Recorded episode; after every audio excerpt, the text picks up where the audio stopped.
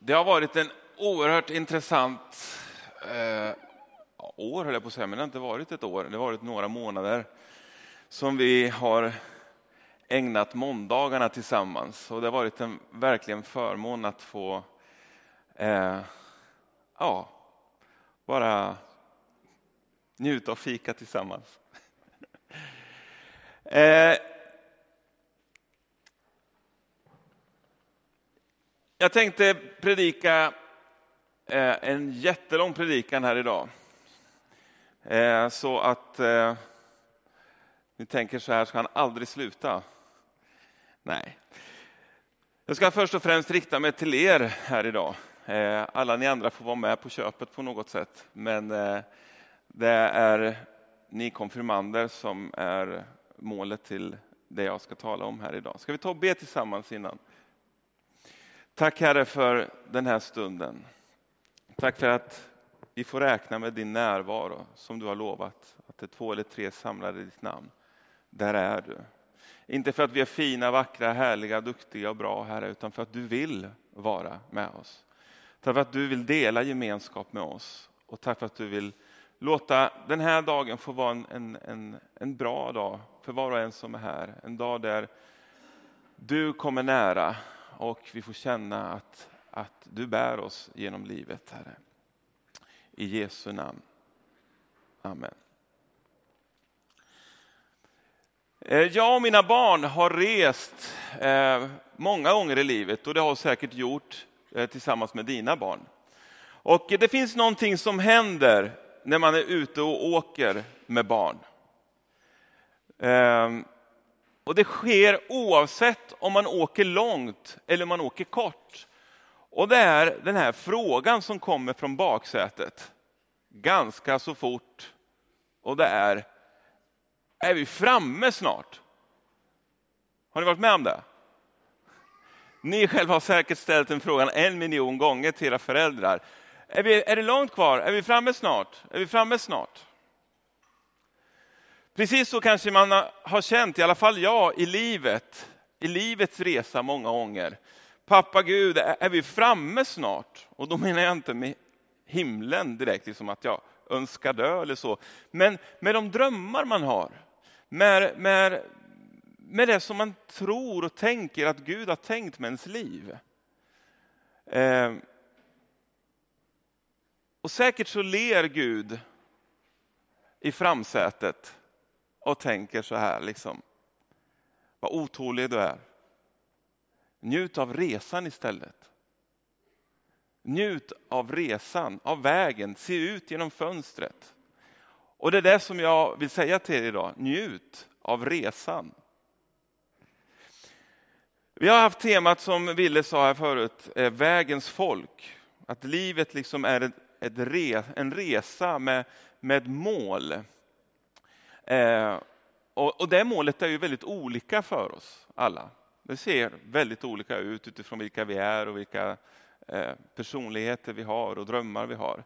Men en sak har vi gemensamt och det är att livet har en början och ett slut. Och däremellan så händer det ganska så mycket. Det är berg och dalar och det är besvikelser och det är härliga saker. Det är problem och det är fest. Det är sång och det är sorg. Det är svåra och enkla beslut. Och allt detta liksom summeras med tiden. Och när du läser Bibeln så är Bibeln full med faktiskt osminkade livsberättelser försöker inte försköna på något sätt, utan bara rakt upp och ner visar, så här kan livet vara och så här har olika människor tacklat livet. Och många gånger så framstår den här bilden som jag återgav i början. Och det man kan summera det är ju faktiskt det att väldigt ofta ser man det här att det handlar inte om att komma fram fort utan det är vad som händer på vägen och vad som händer med dig med allt som sker på vägen. Och Gud skapade GPSen långt före människan. Israels folk skulle eh, ta sig från Egypten till Kanans land. Och eh, på natten så var det en eldstod som ledde dem och på dagen var det en molnstod. Och det de visste det var ungefär att, att, att kanan ligger ungefär nordöst. Nu vet jag inte vart jag står här, men no, vi säger så. då. Nordöst. Och eh, går man med, med, barn och med djur eh, så ja, det är en resa på 30 mil. Vad kan det ta? Vad tror ni? Tre, fyra veckor? Man kör en mil om dagen. Det, det borde man ju klara av med, med barn och häst och vagn och alltihopa. Men resan tog 40 år. 40 år. Så uppenbarligen så är det så att komma fram fort verkar inte vara Guds melodi alltid. Utan det är, vad är det som händer med dig på resan? Och Gud som har skapat oss känner oss utan och innan. Det står att han till och med har räknat våra hårstrån. De har blivit färre med åren. Och redan i moderlivet har han tänkt en tanke om dig. Vilka möjliga vägar som finns utifrån den personlighet han har gett dig, de gåvor och den talang som han har placerat hos dig. Och han vill vara din GPS. Jeremia kapitel 29 och vers 11 och 12 säger så här. Jag vet vilka tankar jag har för er, säger Herren. Nämligen fridens tankar och inte ofärdens, för att ge er en framtid och ett hopp. Ni ska kalla på mig och komma och be till mig och jag ska höra er. Så du kan ledas av honom om du vill. Och du kan strunta att ledas av honom. Det är ditt val. Eh, men han lägger ner drömmar i var och en av oss. Och kanske om man låter sig ledas av honom så blir det inte den enklaste vägen alltid, eller den kortaste vägen. Men våga lita på honom. Det finns någon som aldrig, aldrig, aldrig kommer att svika dig och det är Gud. Han finns alltid bara en suck ifrån. Människor kommer svika dig, vänner kommer svika dig. Men Gud kommer alltid stå vid din sida. Jag älskar Josefs berättelse i Gamla Testamentet. Disney kallar honom för prinsen av Egypten. Jag har kanske sett filmen. Speciellt... Du har inte sett den, Mickis? Jag kan höra... Eh, det var inte Disney, det var det som var... Ja, det var någon annan som har gjort filmen. Hollywood, någon, någon bra filmregissör i alla fall. Jag kan höra Josef som, som fick drömmar när han var tonåring om att hans föräldrar och, och syskon skulle liksom buga sig inför honom. Och han liksom delger det här, Åh, jag ska bli det här och det här och ni kommer buga er. Och de bara, hallå? Och en tid senare så står han, så går han fastkedjad bakom kameler på väg till ett främmande land och tänker nog i sin, i sin hjärna, det här kan inte vara rätt väg. Det kan ju inte vara det. Och sedan hamnar han orättfärdigt i fängelse i flera år och känner att han befinner sig långt bort från de drömmar han hade i tonåren. Och återigen förmodligen, hur långt är det kvar? Det kan ju inte vara rätt det här. De drömmar jag hade, vad hände med dem? Vad i Josefs resa pekade på att han var nära destinationen? Ingenting. Allt talade precis tvärt emot. Men vägen verkar vara väldigt viktig. Hur hade Josef varit utan vägen till drömmen? Alla hans upplevelser han fick på vägen. De svåra och de fina. Och alla de formade till slut den man som passade i kostymen som premiärminister i Egypten och som skulle rädda mänskligheten, den då kända då människorna som fanns i omgivningen, från hungersnöd. Hade det varit den, den här 14-åriga tonåringen som, som var bara ute efter att alla ska buga sig, alla ska buga sig. Det kanske inte hade blivit så bra. Men resan formade den man som skulle kunna axla den rollen och den kostymen. Det finns någonting som Josef gjorde, förutom att hålla fast vid drömmen. Och Det var att han tog många beslut på vägen i enlighet med den dröm han hade. Oavsett vad som hände runt omkring så hade han drömmen om att Gud har tänkt någonting med mig. Gud har en tanke. Och han tog beslut i enlighet med den drömmen. Alltså vilken gåva det är egentligen vi har fått, att kunna välja. Gud skapar oss inte som robotar. Bara, du, du måste göra så, vi är förprogrammerade. Utan valet är fritt och han gett oss gåvan att ta beslut. Jag får besluta. Jag får besluta själv. Tänk er så här, att eh, det finns en tjej i Brasilien som heter Laura. Och hon har en dröm och det är att en dag komma till New York. Åh, jag vill åka till New York en dag. Hon ligger på stranden där i Copacabana och säger så här. Åh, jag vill åka till New York en dag. Alla vet. Vad vill Laura? Ja, Laura vill åka till New York. Långt där bortifrån, i Indien, i Bombay någonstans, så bor Prem. De har blivit kompisar på Facebook. Han har samma dröm. Jag vill gå till... Nej, jag vet inte hur han, han ska låta bara. I want to go to, to New York. Och han bara längtar efter, ja, jag skulle vilja åka till New York, jag skulle vilja åka till New York. Två saker de har gemensamt. De vill åka till New York. En i Brasilien, den andra i Bombay. Vem har enklast förutsättningar? Vem har det enklast att komma till New York? Rent krasst så här. Ja, Laura skulle kunna gå till New York. Det skulle ta sin lilla tid. Men hon behöver egentligen inte ta flyg, eller åka båt, eller åka buss eller ta bil. Hon skulle kunna bara bestämma sig för att ja, men jag går så kommer jag dit. Medan Prem, han behöver ju ta tåg, nej det kan jag inte, båt och flyg för att kunna komma dit. Men någonting händer. Prem, han bestämmer sig en dag. Han kollar, vad kostar flyg? Mm, jag bokar ett år framåt, 1200 dollar. Jag sparar, jag jobbar som en galning. 100 dollar varje månad. Och sen så åker han efter ett år till New York. Och så kommer han dit, tar kort där på Manhattan, ut på Facebook och så ligger hon på stranden, Laura där i, i Copacabana i Brasilien och så bara, va? Hur gjorde han? Hur kom han dit? Hur kom han till New York? Ända från Bombay, jag som var närmre. Beslut.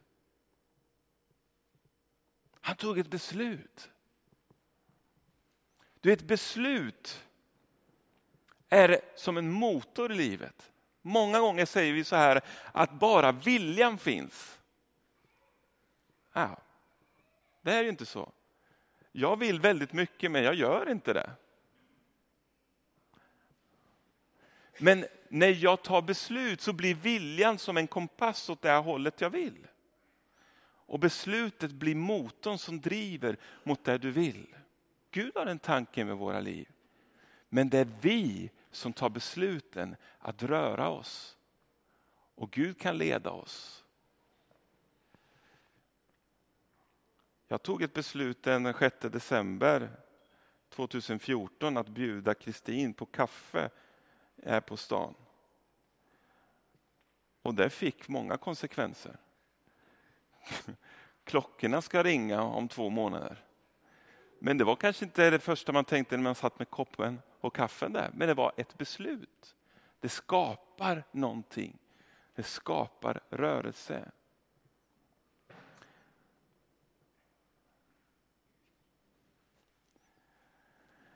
Njut av resan.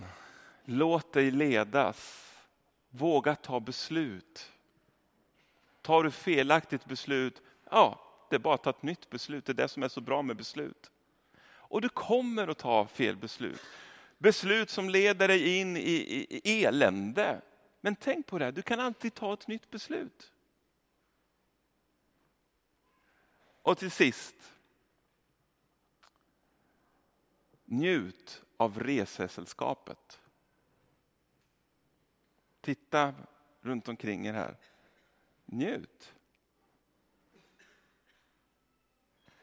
Vänner, nära och kära är det viktigaste du har. Det insåg Josef när han efter många år helt plötsligt står inför sina bröder som en dag svek dem. Eh, sålde honom som slav och försökte göra sig av med honom. Många år senare så står han där och så inser han Ja, jag vet inte. Det kanske hade varit enklast att låtsas att han inte kände igen dem. Det hade varit enklast om han bara gett tillbaka. Men förmodligen så är det så kanske de tolv åren han var ensam i fängelset som fick honom att förstå att relationer är faktiskt bland det viktigaste och värdefullaste vi har i livet. Så han står där och så väljer han att förlåta. Ett beslut där som faktiskt skapar en helt annan förutsättning i framtiden för honom.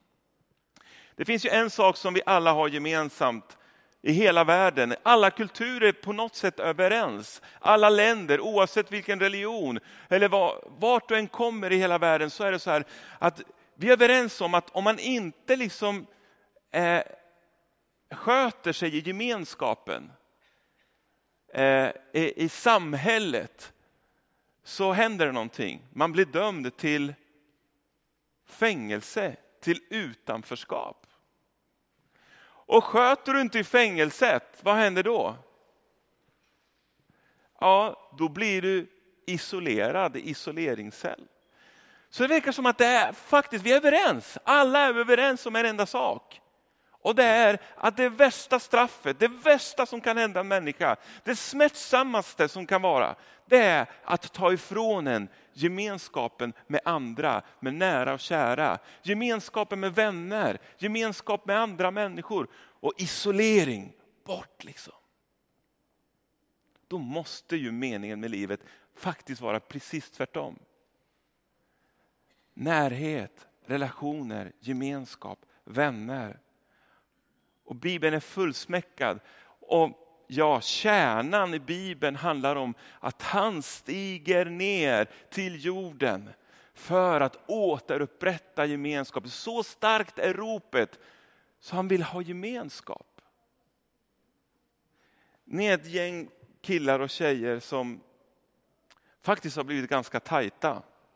Första, som Ville sa, första veckorna så var det så bara, hej, Sen hade vi första lägret ganska fort och eh, ja, sen var det kört.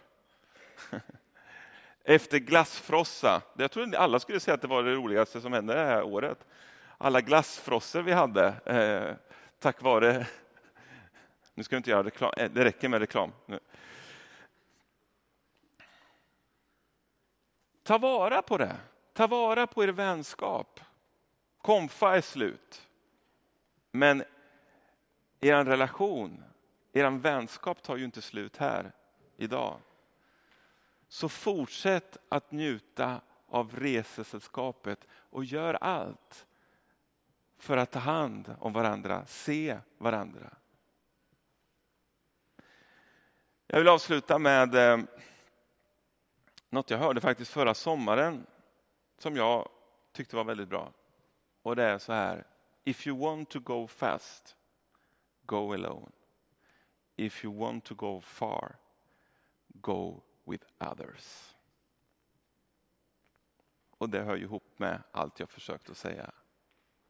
Njut av resan, res inte själv, låt dig ledas av Gud och ta beslut som för dig närmare dina nära och kära men också beslut som för dig framåt i de drömmar som du har. Amen.